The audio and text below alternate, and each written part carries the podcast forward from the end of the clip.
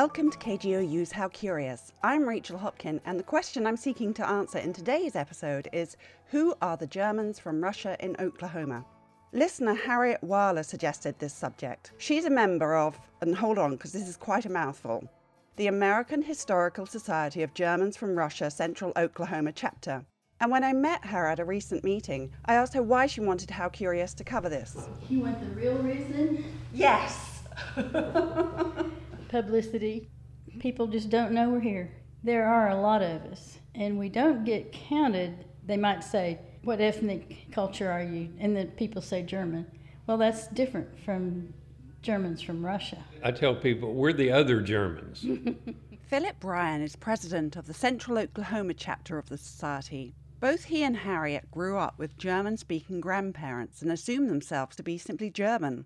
In Harriet's case, an aunt set her straight. I was in high school and she said, We're not from Germany, we're from Russia. Meanwhile, Dr. Phil, as Harriet calls him, he's a retired surgeon, didn't learn about his Russian heritage until he was almost 60, when his mother gave him an old family passport from the country. For my part, I had heard a little bit about the Germans from Russia living in Oklahoma thanks to another of their descendants, Shirley Lorenz. If you're a regular How Curious listener, you may remember Shirley from our Shattuck Windmill Museum episode. It all started, Shirley had told me, with Catherine the Great. Catherine the Great was the great empress of Russia. That's how she got the name. But she was actually a minor German royal who married Peter when she was very, very young and embraced Russia like it was her home. She did not, however, embrace her husband, and just months after he became Tsar in 1762, she helped engineer a coup against him, usurping him as Russia's leader in the process and she realized that the land to be farmed in Russia was not being done very well, or at least that's how she saw it. So she started sending out invitations to other people, especially Germans, to come to Russia and start farming. This was a period before Germany as we know it today actually existed. So, what we're talking about here are peoples living across a large swathe of central northern Europe and who spoke some kind of German dialect. So back to Catherine. Getting the land developed agriculturally wasn't her only objective. Through several Russian Turkish wars, they had gained all of the land that is now southwest Ukraine. There were marauding tribes that devastated the lands. So she was wanting peoples to become a buffer against those tribes and basically elevate the level of her country. I bet she didn't put that thing about being a buffer in her advertising literature. No, she didn't. What she did put in, however, was enticing. She promised freedom from taxes for 10 years, freedom from conscription, which was very important to particularly the Mennonites who were pacifists. They were allowed to have their own language, their own churches, and basically their own civil governments in the villages. The first groups came to the Volga region in 1763 64. Then there were several later waves. Basically, anytime there were turmoils in Europe, people were looking for a way out, and Catherine gave them an exit. Not that it was exactly a bed of roses in Russia. There were a lot of hardships. There were diphtheria, there was cholera, there were locusts, there were droughts, there were famines on and on and on. Some of the areas developed quite well because they were given this autonomy. They kept their traditions, they kept their language, they kept their religion. So they maintained their identity throughout that whole time. And then as Russia started to foment with all their political upheaval, this is Shirley Lorenz again. They started leaving, and many of them came into the central United States, and a lot of them ended up here. Whenever emigration occurs, there are usually push and or pull factors at play. One of the big things pushing these German groups out of Russia was the fact that many of the privileges that had been granted to them by Catherine, who was now long dead, were being rescinded. The reinstatement of compulsory military service was especially unpopular. My name is George Burt Flaming. And where are we? We are in Corn, Oklahoma. And more specifically? Uh, where God lives. Oh, okay. That's great. But mm-hmm. I was mm-hmm. actually meaning the museum. Yeah. well, okay, we're in the Corn Museum. George Burt Flaming, or Burt, is in his early 80s, and his grandfather was a member of one of the 13 original Germans from Russia families which settled in Corn, Oklahoma. Corn is one of a number of Oklahoma towns, also including Shattuck, which were basically founded by Germans from Russia. As before, the Germans from Russia, now in the US, tended to develop in communities centered around a specific church. In Corn, that church was Mennonite. Let's uh, go down here. The Corn Museum isn't that big, but one corner of it is set up like an old post office. My grandfather is the one who uh, was the postmaster in April the 4th of 1903. So, Mhm. was he born in America? He was born in America, Marion County, Kansas, 1876. That's where the Flaming family had initially settled when they first moved to America three years earlier, along with the entire Mennonite Brethren Church from their village.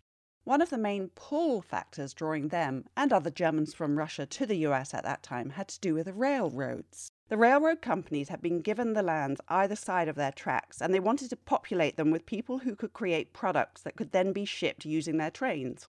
Who better than these Germans in Russia who'd become renowned as highly skilled farmers? Back in Russia, they'd successfully cultivated a robust hard wheat known as Turkey Red. And when they relocated to the US, they brought grains of it with them and started raising it here, thus helping the central part of the US where they settled gain its nickname of the breadbasket of America. By the way, amidst those wheat grains lurked some seeds of the Russian thistle, better known here as tumbleweed. In any case, it wasn't long before the Flamings and their Mennonite neighbors farming in Kansas ran into a problem. These Mennonites uh, had a lot of children. Bert's grandfather, for example, was one of 17 siblings. After one generation, there was no place for him to farm. And so they started looking for other places to go. A man by the name of John Cleaver had established a Mennonite mission close to where Corn is now during the 1880s. After the 1892 Oklahoma Territory land run, some of the land in this area remained unclaimed, and Cleaver encouraged his Kansas colleagues to check it out. After doing so, the Flamings, along with 12 other Mennonite families, moved here in 1893. A year later, the community had built itself a church, and within a decade, they'd also established the first Christian school west of the Mississippi, the Corn Bible Academy. It still exists today, although it's in a different location. Back then, it was housed in a prominent building just across the road from Bert's grandfather's general store, which he'd started in 1898 and which became home to the Corn Post Office five years later. Do you know how it came by the name of corn? It seems like they grew more wheat than corn.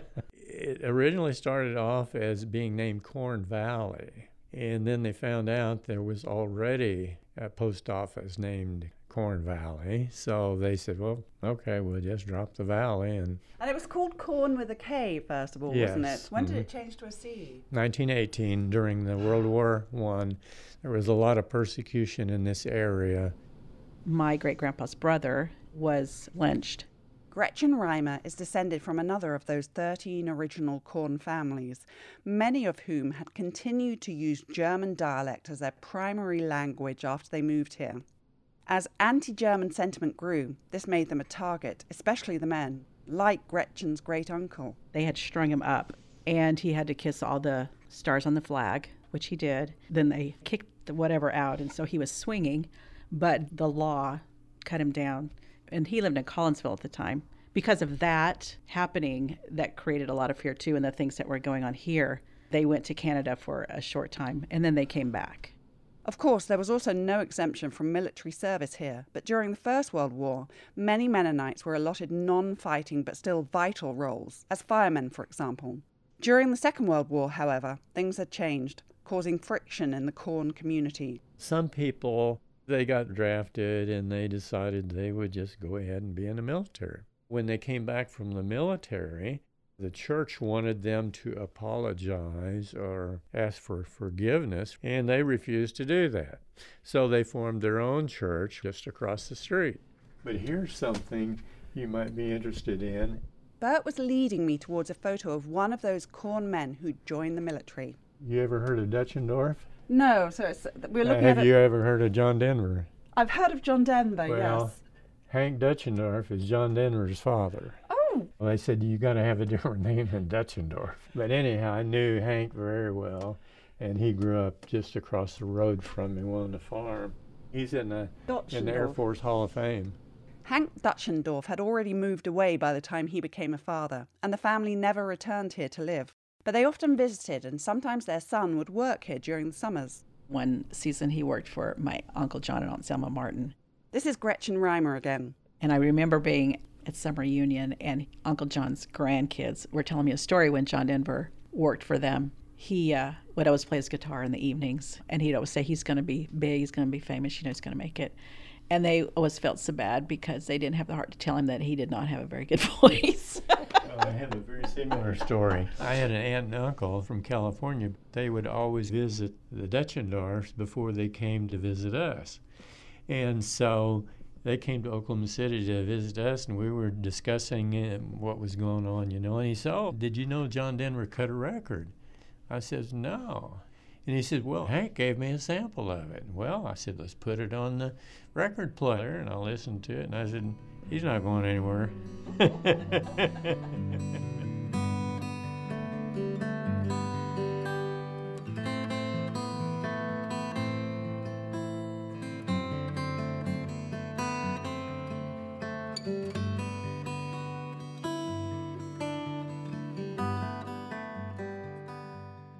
Bert told me that at the last census, Corn's population numbered at just over 600. Of that, what percentage would you say had a similar Background? heritage to you? Probably 40%. Even so, Bert says he still sees a strong Germans from Russia Mennonite influence in the area, including in business dealings. A handshake is a contract. And of course, the church services and all. I mean, we have certain foods that we brought over from Russia. And if you eat here today, you can eat Varenika. Varenika is a cottage cheese stuffed dumpling, is what it is. Smells delicious. Just a few doors along from the Corn Museum is the Corn Cafe, and on the third Friday of each month, it offers Germans from Russia food specials. After I'd finished my visit to the museum, I went over there with Gretchen, her sister Chris, and Corn's mayor, Barbara Nurnberg. Bert had headed home by that stage, but as he said, Varenika was on the menu. Which is better, boiled or fried? I like boiled. I like fried. Yeah, so there you go. And Varenika is more German Russian, not really German German. I ended up getting one boiled Varenika and one fried. And because ethical journalists should never show bias, I won't tell you which I preferred, but I will say I pretty much licked my plate clean. Meanwhile, I learnt still more about corn. Yeah, corn has a few things that it's famous for, like John Denver, tornado video. and- Apparently, the first US video of a tornado was shot in corn in 1951. Well, we're the only town in the United States named, And Corn. corn. Is that true? Yes, yeah, it's the only corn. Right. So if you too would like to visit Corn, Oklahoma, you hopefully won't get it confused with anywhere else.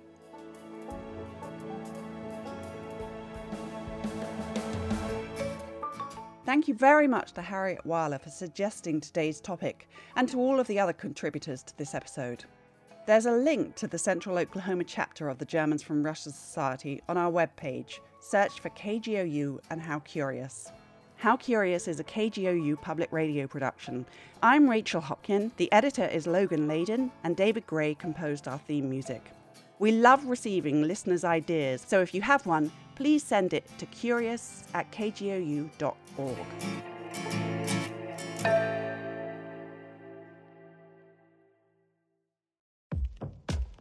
This is my voice. It can tell you a lot about me, and I'm not changing it for anyone. In NPR's Black Stories, Black Truths, you'll find a collection of NPR episodes centered on the Black experience. Search NPR Black Stories, Black Truths wherever you get podcasts.